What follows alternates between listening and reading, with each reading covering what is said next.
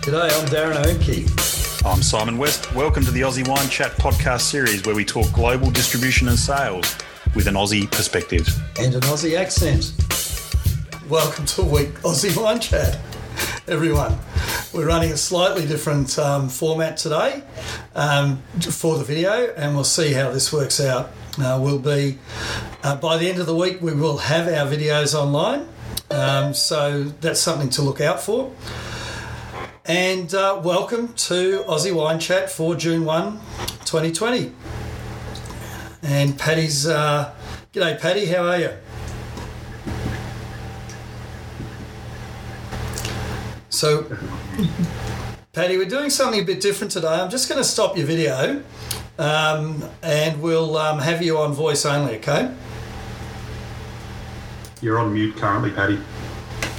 I hope he didn't mind that because I've sent him to um, voice Yeah. only. So, Simon, do you want to do um, the intro today? And Sure. um, yeah, So what we'll do uh, is we'll do the same format as before, where Darren will have a quick chat about a few of the last week. Um, we'll also um, we're, we're very happy to have Simon Rowe on board today. Simon is the general manager of Sip and Save, or the, the liquor marketing group uh, in South Australia, uh, which have over 100 outlets. And um, Simon's uh, got a lot of experience in the industry, and we're keen to hear some of Simon's COVID and post-COVID predictions potentially, um, with uh, just some thoughts on what the category is doing in particular uh, in retail, uh, and touch on a little bit on their online piece as well. So uh, we'll go into um, Simon after we've had a little bit of a chat, Darren. Then we'll open it up and people can ask questions uh, as per normal, and we'll try and keep this to 40 minutes once again. Um, so, Darren, um, do you want to just fire off with uh, a couple of your observations from, from the last week, and then I'll, I'll give mine? Well, look, my my big one's about tourism um, this week. I think it's been a big week for everybody with tourism reopening um, in a number of states, although not all states necessarily. Cellar doors are reopening. Um, and the thing that the thing that strikes me about cellar doors reopening is that they're reopening into really what is a changed environment. Uh, first of all, they won't be able to fit as many people. Um, there will be varying restrictions on whether um, bars can and can't be open, whether food must or must not be served. But the thing that um, strikes me the most is that I think that the model of getting people to cellar doors and then using that attendance at a cellar door to get people onto a club list is probably a broken approach to clubs. Uh, and I actually think the approach has been broken for a while of building your online relationships by converting people that do physical visitation. And with um, with COVID, what we will have seen is a change to um, people actually online experiences being a key part of their first experience. So that now what we're going to have is we're going to have some sort of building a following and building engagement, and that following driving online sales, um, driving membership of clubs, and driving visits instead of driving visits and then driving people to lifetime value. Uh, we're probably going to need to focus a lot more on lifetime value uh, via our virtual and online relationships rather than relying on physical visits to build those. Um, and certainly for the short term, uh, that's going to be really critical. So virtual events are huge. There's a um, Wine Communicators Australia has their virtual event uh, webinar at uh, I think I can't see my diary at the moment, but I think about twelve or twelve thirty today. There's whole new platforms emerged in this space as we discussed last week, and I think it's I think it's time for us to really rethink where our club fits in terms of our lifetime value and what drives people to create lifetime value uh, from the tourism and direct to consumer perspective. So there you go. Excellent. Um, look, I, I was having a look on Wine Business News and um, was looking at, particularly in the US and looking at their online and what's going on over there. Wine.com is one of the biggest online retailers over there. And um, their financial year to date, till the end of March, uh, their turnover was 150 million. Um, they in the last two weeks of March, they turned over 15 million. So 10% of their total revenue was generated in the last two weeks of March. So it's quite phenomenal. Um, I actually see it as a good thing because I think online in the US in particular has always been undercooked because of the complications of the whole three tier model. So I think it's going to accelerate a lot of that business, that side of the business, and um, and can only can only help us as uh, as wineries when we're exporting to the US as well and using that model. Well, if we can get ourselves set up uh, in the online rules there, which is not trivial, but not as hard as what a lot of people might think. Yeah, yeah. So the, the other one was WineAccess.com. They, they, operate out of the Napa, and I think from what I can see, they do. I haven't dealt with them before. They do a lot of um, higher end product, but they're claiming that wines of fifty dollars retail have doubled recently in, uh, volume volume sales. And um, they're also claiming they're having big gains in wines $300 or more. So they have said they, they acknowledge the fact that a lot of these cheaper wines are, um, you know, the, the, the, or the cheaper sort of category is increasing quite dramatically, but there also has been an increase in those higher end wines, which is interesting. I find interesting.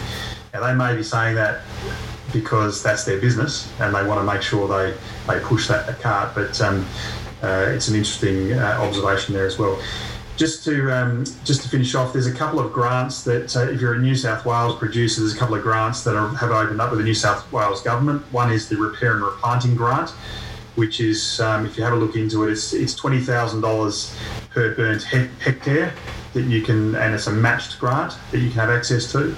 The other one is the recovery grant, which is ten thousand dollars per winery. And then in South Australia, we've got our e-commerce accelerator program uh, called ECAP it's $10,000 per winery and it assists with your e-commerce endeavours. Um, and you have to have a product that is exportable. Um, that closes tomorrow at the end of the day. So if you do want to get onto it, get onto it now. But um, that's not a matched grant. That is just a, a flat 10,000 um, to to increase your your e-commerce, um, I guess, approach. So yeah, so look. Um, oh, just just on that SA one, uh, that is not a difficult grant. So if you if you're here now and you haven't seen it, uh, get onto it and uh, get an application in. So we might move on to Simon, if that's okay. Yeah, so you're going to introduce Thanks Simon. For joining us today. It's always good to hear from retailers from a retailer perspective, I guess and particularly as, as you discussed earlier, it's just what it's the unknown. You know, what is? Uh, what hang, is hang on, hang on. We better introduce Simon. Uh, we did. I did earlier. Oh, okay. Um, I did. Is that right, Simon? Yep. oh well, somebody better go back to bed and wake up today. I think that's all right. You're yeah. playing around with the camera. Uh, okay. No, so well, just in case anyone did miss it, because there's a few that have joined us. Simon Rowe, General Manager of Sip and Save, the liquor marketing group. Um, so you've got over 100 outlets across the state of South Australia. Yep. And um, yeah, I think it's fair to say that not only is there is there retail shops, but you also have pubs and clubs and pokies and everything else that goes with it as part of the liquor marketing group. Is that correct? Yeah, absolutely. I mean, we control more. I guess we, we work more with hotels in their um, off-premise space. But you know, one thing that probably the, the COVID the massive impact, obviously, the on premise as well, um, the amount of wine in particular that goes through um, those, um, you know, particularly some of our key venues, that's significant volume. Okay, so that's really interesting because we've had in the in the past few weeks we've had a lot of wineries on this chat that are, have been specifically geared to on premise, and of course this whole COVID thing has really hurt them um, because everything stopped dead and they've had to realign their strategy, I guess, um, to, to try and keep things ticking along. So um, that's um, Simon. That's a that's a um, interest to a lot of people that listen in to us here, um, along with your bricks and mortar retail and also your um, your delivery service. I guess you've got two options there. You've got either deliver to home or you've got your click and collect service, which you said earlier was a, was a lot less than your delivery versus your delivery. But um, yeah, really keen to just, I, I, guess, hear you talk about the category, what you're seeing in off premise and what you're seeing. Well, I, I, know what you're seeing in on premise, but um, more on premise of moving forward. What does that mean? I think I highlighted to you that I'm, I'm seeing a lot of out of stocks for the obvious reasons. Um, and that's not just in the liquor sector, that's it's right across the board. People have um, run down their stock. So as we open back up again, um, how's that look? Um, how, how is it going to look for um, for off premise? And um, and I guess uh, without giving too too many of your secrets away, what are you guys doing as far as looking at your um, your online sector as well? Yeah, well, I guess you know the trends that we've seen. You know, as I said probably when I was talking to you, they're changing a lot, right, and so. Um, a lot of people, um, a lot of people have probably made some harsh reactions. So we had some of our competitors change from two-week promotions to four-week promotions and reduce the um, the overall numbers. We had some that were removing them altogether. Um, as a business, um, uh, you know, we, we sort of maintained our philosophy to, to keep an everyday offer for consumers, and I think that's been important. So, um, some of the trends that have really happened, sparkling has had a definitely had a decrease over the um, the period. Um, consumers. You know, that weren't able to go out didn't really want to open a bottle of sparkling um, and sit there and drink it by themselves. So um, we had a lot of retailers trying to fast track the 200 mils as best they could. Um, and then something that's probably bucked the trend um, a lot of consumers are really looking for something that's new, something that they can discover. Um, when COVID hit, that really shifted people back to what they knew, and um, the the sales were definitely more on brands that people knew and trusted, as opposed to being um, experimental. From a price point, definitely the, there was an increase in significant increase in cask wine sales, um, and wines under ten dollars. The fifteen to twenty dollar wines still had a little bit of growth that was quite good, and it was the over twenty dollars that suffered uh, suffered in the sales volume. So. Um, some outlets in outlying areas like around the, the um, CBD or in higher socio-economic areas did okay. So as consumers didn't go out um, and spend the money um, dining, they spent that money on some better wines, but that's really isolated into smaller cases rather than a broad state appeal. Yeah. Interesting. So, with regards to those sorts of trends, it, it, it seems to be getting back a little bit more on track now. There's no doubt the last two weeks' sales out of warehouses has been significant. Outlets are starting to stock up and get ready for on premise. Um, there's no doubt that outlets were um, particularly initially really concerned on how much stock levels they had because if um, it had gone to a stage where they were going to be shut down completely, they didn't want all the stock they had to pay for and were unable to move. So now that um, there's a little bit more stability in, um, in their opening, they're definitely starting to focus on restocking those shelves a little bit more for um, for um, a lot of suppliers, you know, not being able to be out there in front of members has definitely been an issue. And so a lot of people have worked hard to get distribution levels up or get their products in the, the premium placements in fridges, and not being there with those venues. That's um, enabled you know venues to pick and choose a little bit more what they wanted, or if um, if a product sold out, they may not have been replenishing at the same rate as what they were previous. Mm, okay. Yep. So what do you what, what sort of advice do you give to wineries as far as um, retail your your retail outlets in particular and on premise? Are they are they just flat out trying to keep shelves stocked? They don't want to see suppliers at the moment, or do they want to see suppliers? Do they want support? What sort of things are they looking for as far as support goes? Yeah, at, at the moment, I would say most people that we speak to don't particularly want to see too many people at the moment, but that will be somewhat short lived. Definitely right now they're focused on getting their restaurants back up and running. Um, a lot of venues, I was in a number of venues last week, and a lot of venues were very frantically um, cleaning, getting organised, um, redoing wine lists, redoing uh, their menus, and so that's where their focus is at the moment. But certainly, as time goes on, um, outlets will be a little bit more open to being engaged with wineries. What I would say is that it, it will it, will take a little bit of time to get back to the new normality. Um, the new normality will come, um, and people will get used to that. There's no doubt in South Australia that the trend for local wines has never been better. Um, the fires in Kangaroo Island and Adelaide Hills earlier in the year really solidified that even further with consumers. So there's great opportunities for local winemakers um, to go out and get new things out there. Consumers have never wanted so much choice. Um, they're always looking for something different, um, different styles um, or different um, different varietals. So that's really positive. It's interesting because if we look on the eastern states with Victoria and New South Wales, for example, um, I think you know they've been obviously hit by hit by the fires too, and um, you would have to think that consumer loyalty would be big over there as well, um, just for, for people nationally watching us as well. that um, I think it's a really good make because I, I know myself personally that um, a lot of the friends and family I see are, are, very loyal to their particular area they live in. Um, sort of, I guess, supporting those wineries. Oh, I will add um, that there's trends towards that in export markets as well. So in the US, there's been a trend back towards loyalty to um, both local and national um, manufacturer or winemakers. So yeah, I think I think we'll find that in any country that is a wine producer, there'll be a trend back towards loyalty to local production. Just so from a retailer point of view, so if if you're a, a winery and you want to capitalise on that, what can you do? And let, we'll use South Australia as an example. What can you do as far as promoting you are an SA brand and um, and telling and telling the consumer that? How can we work with the retailer on that?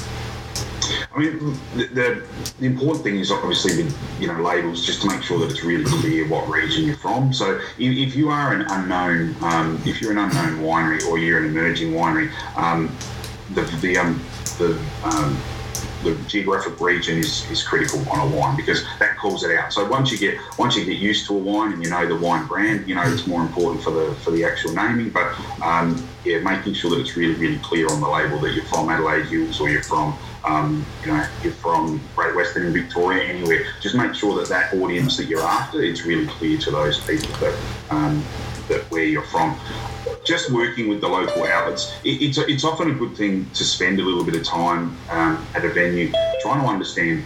If, if, you understand where the trends are and where things are growing, there's always more opportunities. For us as a business, um, if someone comes in and wants to present a Barossa Shiraz, um, the, the number of Barossa Shiraz in front of it is significant. Okay, so um, it doesn't mean that um, that we won't look at it, but there's obviously a large, much larger number of um, products that we have available.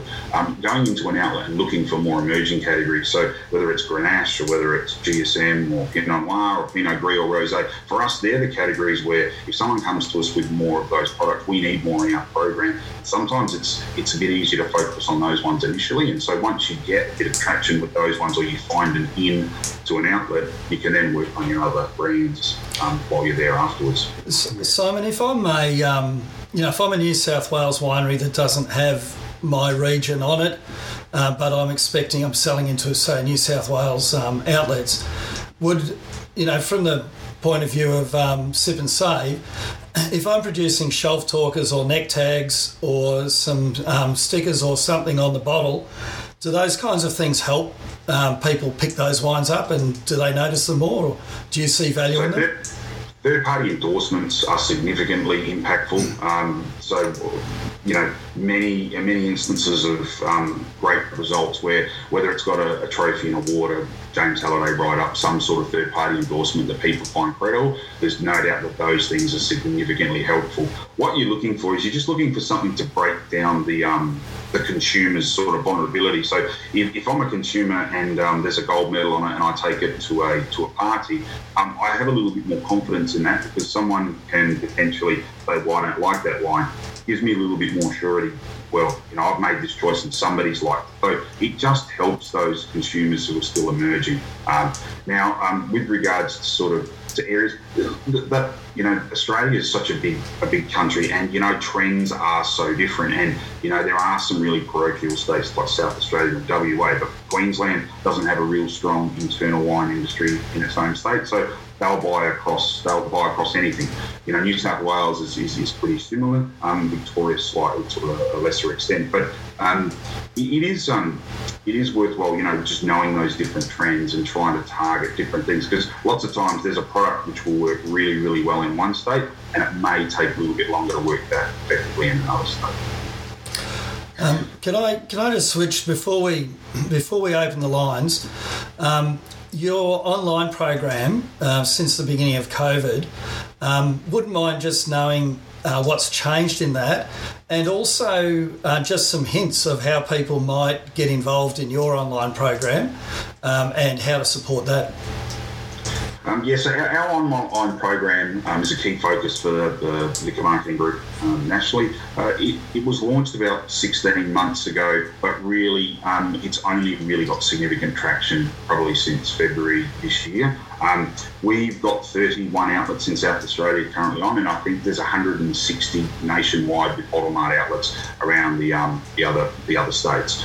The ever since obviously COVID hit, the um, the amount of demand for deliveries and click and collect has significantly increased. So much so that um, out of the, the, the last 10 months, I just had a look at some data. Um, we've done 70% of the volume in the last three months over those um, of the 10 month period. So uh, it is significantly increased more.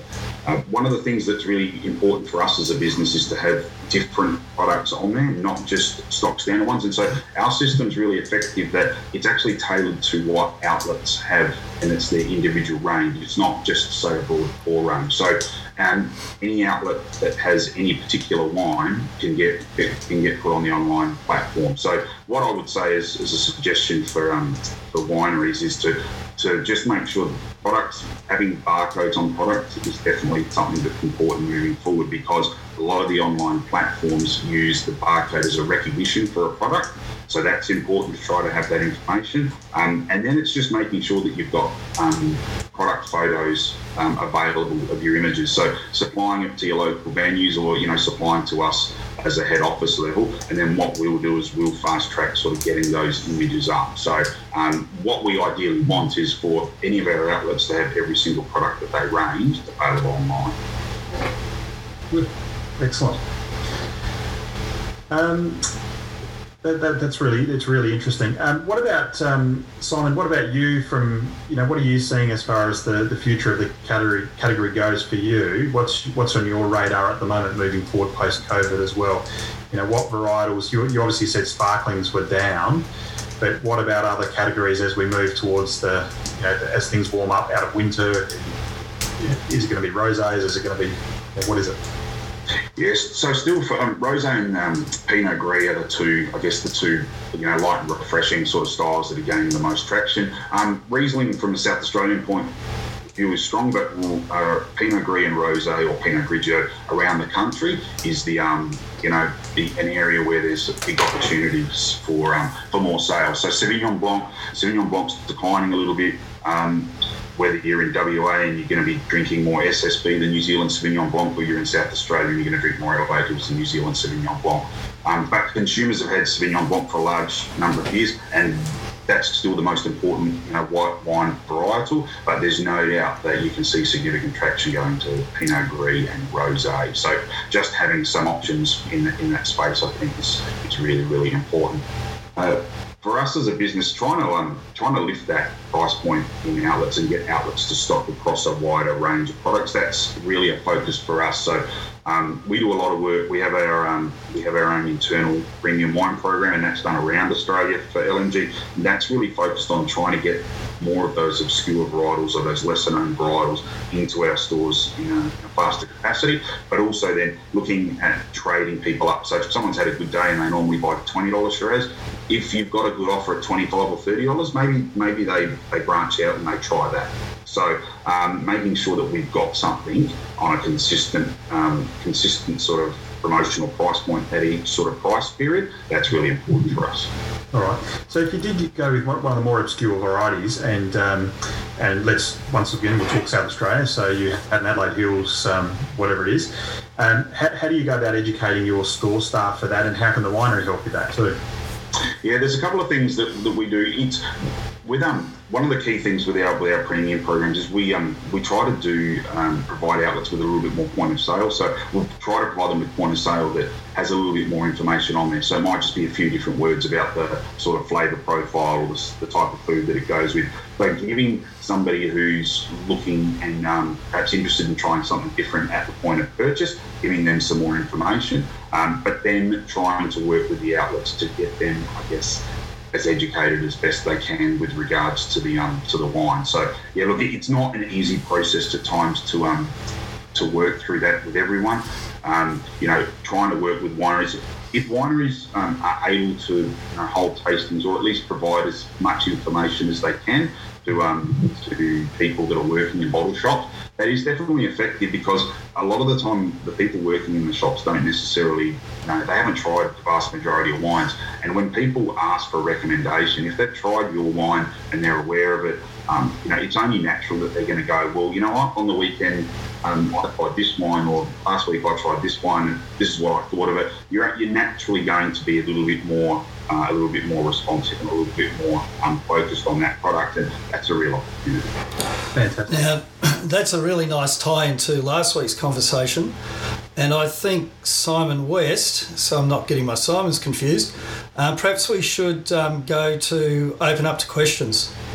Now, now we've done something a little bit different today uh, from the point of view of videoing. Is that I've muted everybody's video as we go. Um, I haven't spoken to Simon West about this, but what I think we'll do today is actually stop recording now, and then we can have a freewheeling conversation uh, between those that are here. And as we move forward, um, we'll have a recorded component that we put out on the media that we're building at the moment, hopefully by the end of the week. Um, and then uh, for those that attend live, a freewheeling conversation becomes uh, the treat for coming along live. So, you guys comfortable with that? All right, I'll I'll stop recording. Uh, thanks for joining us again for Aussie Wine Chat. I'm Darren Oemcke. You can find me on hydroconsulting.com.au and on Twitter at Darren Oemcke. And I'm Simon West. You can find me at fullglass.com.au.